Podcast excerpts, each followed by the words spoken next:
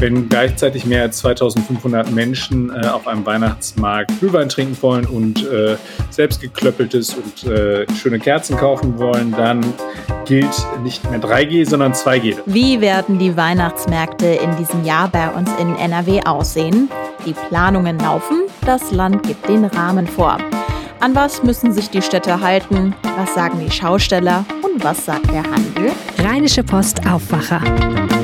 News aus N R W und dem Rest der Welt. Mit Anja Wölker. Hallo zusammen, ihr hört den Aufwacher am Wochenende. Unter der Woche gibt's hier die wichtigsten News aus N R W, immer in fünfzehn Minuten. Und am Wochenende wie heute konzentrieren wir uns auf ein Thema. Und dafür blicken wir schon mal aufs Ende des Jahres. Denn es sind noch fünfundsiebzig Tage, dann ist Weihnachten. Wer jetzt sagt, meine Güte, wir haben doch erst Anfang Oktober, dem sage ich, also ich habe schon vor einiger Zeit die ersten Adventskalender und Weihnachtskekse in den Läden gesehen. Zumindest in meiner Heimatstadt Essen, das kann ich bezeugen, aber ich gehe jetzt mal ganz stark davon aus, dass es genauso in Mönchengladbach, Duisburg, Leverkusen und Düsseldorf so ist. Und Weihnachtskekse in den Läden heißt ja auch, bis zu den Weihnachtsmärkten in N R W kann es auch gar nicht mehr lange hin sein. Was sind also die Planungen der Städte? Was wird dieses Jahr angesichts Corona überhaupt möglich sein? Das weiß mein Kollege und Leiter der Redaktion Landespolitik, Maximilian Plöck. Hallo Max. Hallo, grüß dich. Also wenn ich ans letzte Jahr denke und an Weihnachtsmärkte, dann denke ich an breitere Gänge, weniger Buden, Namenslisten für die Glühweinstände. Da galten also ja strenge Regeln und ohne Regeln wird es dieses Jahr wahrscheinlich auch nicht gehen, oder? Es gibt auf jeden Fall Corona-Regeln, ähm, weil wir einfach damit leben müssen noch, dass wir immer noch in einer Pandemie sind. Und da hat das Land jetzt auch verschiedene Vorgaben gemacht und hat die zusammengefasst in einen Leitfaden und hat sie den Kommunen zur Verfügung gestellt. Was steht drin? Was sind die Details? Die Details sind beispielsweise, dass wir äh, das berühmte drei G bekommen, wenn wir uns in einer Kommune mit einer Inzidenz von fünfunddreißig oder mehr befinden. Das heißt also, dann dürfen nur genesene, getestete und geimpfte Menschen ähm, dort auf dem Weihnachtsmarkt sein. Und dann gibt es noch zusätzliche Regeln, beispielsweise für den Fall, dass besonders viele Menschen da sind, sprich, wenn gleichzeitig mehr als zweitausendfünfhundert Menschen äh, auf einem Weihnachtsmarkt ähm, Glühwein trinken wollen und äh, selbstgeklöppeltes und äh, schöne Kerzen kaufen wollen, dann gilt nicht mehr drei G, sondern zwei G. Das heißt also, dann dürfen dort nur noch geimpfte und genesene Menschen sein. Äh, mit einem Test komme ich dann dort nicht mehr hin. Okay, also ich denke jetzt wieder mal an meine Heimatstadt Essen. Da ist der Weihnachtsmarkt eben immer direkt in der Innenstadt. Also jeder, der dort shoppen geht, kommt auch unweigerlich an Weihnachtsmarktbuden vorbei. Wie muss ich mir dann jetzt die Kontrollen vorstellen? Müssen die Weihnachtsmärkte in diesem Jahr in gewissen ja abgesperrten Bereichen stattfinden, wo es dann eben Zugangskontrollen gibt? Also da ist äh, die Landesregierung recht großzügig, muss man sagen. Ähm, sie sprechen dort explizit von von Stichproben, die dort vorgenommen werden. Ähm, sie führen da jetzt nicht explizit die Weihnachtsmärkte an, aber sie vergleichen das beispielsweise mit großen Stadtfesten oder Kirmessen oder eben ähm, ähm, sogenannten äh, Stadtläufen. Die gibt's ja auch, also so ein Volkslauf, in dem ich einmal quer durch die halbe Stadt renne. Dann wird das natürlich, du hast es beschrieben, relativ schwierig mit dem Zugang.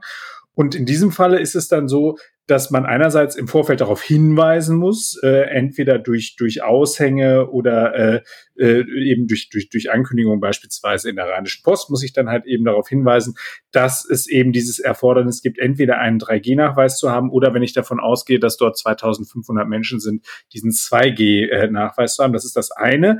Und diese Überprüfung, diese Kontrolle, ähm, ob dort jemand dann eben zwei G oder drei G hat, die erfolgt dann nur stichprobenweise. Stichprobenweise. Das heißt also, das ist jetzt nicht so, dass, dass sich lange Schlangen bilden und die Leute dann da irgendwie be- kilometerweit anstehen müssen, um auf den Weihnachtsmarkt zu kommen und die Innenstadt abgeriegelt ist. Nein, das wird dann stichprobenweise kontrolliert, ob die Menschen dann eben über einen entsprechenden Nachweis verfügen.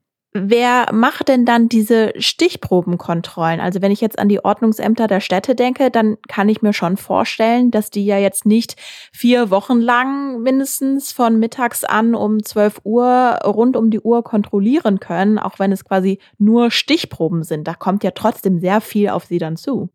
Also da ähm, auch da ist die Landesregierung relativ großzügig und all diejenigen Ordnungsamtsmitarbeiter, die sich da jetzt schon stundenlang in der Kälte auf dem Weihnachtsmarkt kontrollieren sehen, die müssen jetzt ganz stark sein, denn auch das kann outgesourced werden. Also da äh, lässt die Landesregierung eindeutig zu, dass das ähm, externe Ordnungsdienste machen können, also äh, private Sicherheitsfirmen können dort kontrollieren und dürfen dann halt eben auch diesen Nachweis verlangen oder aber eben die Schausteller selber. Das heißt also, wenn ich beispielsweise zu einem Fahrgeschäft gehe, wenn ich jetzt sage, ich möchte mal mit dem Riesenrad fahren, äh, dann kann der Schausteller dann auch sagen, ja, darfst rein, aber nur, äh, wenn du mir nachweist, dass du halt eben entweder geimpft oder genesen bist oder wenn es halt eine kleinere Veranstaltung ist, äh, dass du auch getestet bist. Diese Kontrollen, die dort dann eben von den Privaten vorgenommen werden, die werden dann auch mit einberechnet. Da gibt es einen Verweis auf die sogenannte Versammlungsstättenverordnung, in der ähm, das so angedeutet wird, wie viele Sicherheitskräfte das dann, dann sein können. Und ähm, wenn ich dann jetzt halt eben sage, ich habe da ja jemanden, der sitzt da bei mir am Riesenrad, der wird dann da auch mit einberechnet. berechnet als einer von denjenigen, die dort kontrollieren. Ähm, genau, also so versucht man das so ein bisschen halt eben zu entkrampfen, weil äh, du hast es selbst beschrieben, von den Ordnungsämtern alleine wird das nicht zu leisten sein. Mhm. Also um das jetzt mal kurz zusammenzufassen, auf den Weihnachtsmärkten in N R W wird drei G gelten, wenn noch mehr Menschen unterwegs sind, zwei G, es wird stichprobenartig kontrolliert. Dann stellen wir uns jetzt mal den Fall vor, tausende Menschen sind eben unterwegs, es gilt zwei G und ein Mensch wird kontrolliert, der weder geimpft noch genesen ist. Muss der oder diejenige dann mit einem fetten Bußgeld rechnen? Also ich könnte mir vorstellen, dass das dann, dass man dann erstmal versucht, sozusagen den Leuten ins Gewissen zu reden und zu sagen, es gibt jetzt hier einen Platzverweis. Also dass da jetzt Securitas-Männer dann anfangen, dort dort Ordnungsgelder auszustellen, das glaube ich nicht. Es wird dann erstmal, wird man dann halt eben vom Platz verwiesen, wenn man sich dann wieder borstig zeigt, dann werden Ordnungskräfte hinzugezogen und dann wird es auch ein Bußgeld geben. Das ist, glaube ich, die praktische Handhabe, wie das dann Ganze vonstatten geht. Wir müssen uns ja auch vorstellen, wenn wir jetzt an die Großstädte denken, äh, so wie Essen, Düsseldorf, Köln äh, oder Mönchengladbach, wenn dort solche Veranstaltungen sind, dann sind auch immer Polizeikräfte vor Ort, die können da relativ schnell äh, hinzugezogen werden und dann kann eben auch äh, die Corona-Schutzverordnung dort entsprechend auch mit dem nötigen Nachdruck durchgesetzt werden. Trotzdem muss man sagen, das ist natürlich halt eben jetzt einfach eine praktische Herangehensweise und der Gesetzgeber musste jetzt einfach damit umgehen, dass er eben nicht äh, jetzt hier tausende Menschen akquirieren kann, die eben halt eben für den Staat dort tätig werden. Also insofern hat man da versucht, so eine Art ja rheinische Lösung äh, zu machen und dort eben einen praktikablen Weg zu gehen. Mhm. Jetzt wissen wir ja, die Corona-Lage kann sich in kürzester Zeit verändern. Wie geht man mit dieser Unsicherheit um? Oder sagt man jetzt eben drei G, zwei G, das ist jetzt Gesetz, damit können wir so oder so fahren? Nein, so ist das natürlich nicht. Da ist die Landesregierung schon äh, so realistisch, dass sie sagt, sie wartet schon ab, wie die Entwicklung ist. Also wenn im November oder Dezember die Lage anders sein äh, sollte, dann wird auch entsprechend die Corona-Schutzverordnung angepasst. Und dann kann das auch möglicherweise nochmal bedeuten, dass die Hoffnungen in Sachen Weihnachtsmärkte dann trügerisch waren. Also ähm, das sagte eine Sprecherin von N R W-Gesundheitsminister Karl-Josef Laumann. Die hat schon klar gesagt, dann müsste man nochmal anpassen. Verstehe. Was sagen denn zum Beispiel die Schausteller und Schaustellerinnen? Also ich kann mir vorstellen, dass die sich auf die Weihnachtsmärkte freuen und natürlich hoffen, dass sie eben stattfinden können.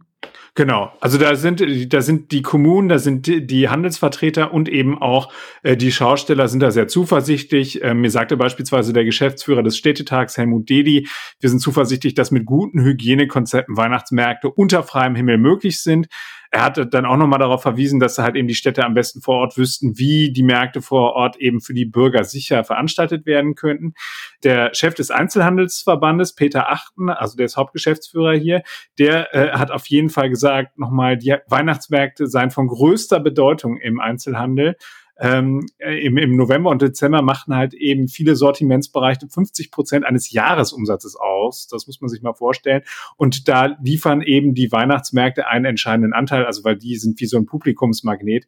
Und eben auch die Schaustellerszene ist da auf jeden Fall äh, großer Hoffnung. Da hab ich, haben wir beispielsweise mit dem Chef des Deutschen Schaustellerbundes, äh, mit Albert Ritter gesprochen. Und der hat auch nochmal gesagt, also die Weihnachtsmärkte sind eben dafür verantwortlich, dass die Innenstädte voll werden. Das fand ich ganz interessant. Also ich, wir haben ihn dann natürlich auch dazu befragt, äh, wie es mit den Kontrollen aussieht. Und da sagte er, das sei überhaupt kein Problem. Man hab da, habe da ausreichend Erfahrung eben mit diesen temporären Freizeitparks gemacht und einigen äh, Kirmesveranstaltungen, und äh, da habe man genügend Erfahrung, also bei diesen Großveranstaltungen gesammelt, das sei überhaupt kein Problem. Okay, also für die Weihnachtsmärkte gibt es gewisse Rahmenbedingungen. Die Corona-Lage wird im Blick behalten. Der Einzelhandel, Budenbetreiber und Betreiberinnen hoffen, dass eben alles stattfinden kann. Wie schätzt du denn dann jetzt die Lage ein, Max? Also können wir uns alle auf die Weihnachtsmärkte in ein paar Wochen freuen?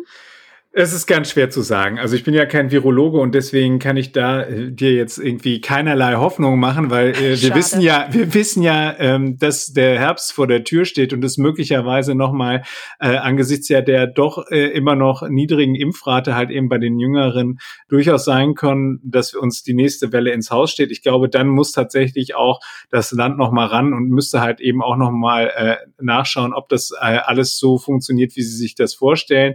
Aber mal grundsätzlich würde ich sagen, wir sind natürlich auch bei, in der Gruppe der Älteren schon äh, auch ein gewisses Stück weitergekommen beim Impfen. Und insofern, ich würde mal vorsichtig optimistisch sein, dass äh, dem Glühwein und äh, dem Bratapfel und äh, den äh, anderen Leckrigkeiten da auf dem Weihnachtsmarkt jetzt nicht so wahnsinnig viel noch im Wege steht. Weißer Glühwein oder roter Glühwein? Ich habe beides ausprobiert. Ich bin ja tatsächlich klassisch eher unterwegs. Was ich nicht mag, ist, wenn man da noch einen Schuss reinmacht. Ich finde auch, so knallt das Zeug schon Viole. Also das brauche ich da nicht extra noch dazu. Danke dir, Max, für die Infos zu den Weihnachtsmärkten in N R W in diesem Jahr. Ja, dann vielen Dank und bis zum nächsten Mal. Tschüss. Und ich hoffe, ihr genießt jetzt erstmal die Herbstsonne. Meine Kollegen und Kolleginnen von der Rheinischen Post haben auch zehn Ausflugstipps für diese Tage zusammengestellt. Den Link zum Artikel packe ich euch auch in die Shownotes. Da könnt ihr mal reinschnuppern, wenn ihr jetzt die Folge gehört habt. Ihr hört uns und das Aufwacher-Team am Montagmorgen wieder. Pünktlich um fünf sind wir in eurer Podcast-App zu finden, zum Beispiel auf Spotify oder Apple Podcast. Und wenn ihr jetzt sagt, die Folge hat euch gefallen, dann lasst uns doch ein Abo da, eben in eurer Podcast-App. Mein Name ist Anja Wölker. Schönes Wochenende euch. Bis bald. Mehr Nachrichten aus N R W gibt's jederzeit auf R P Online. r p dash online punkt de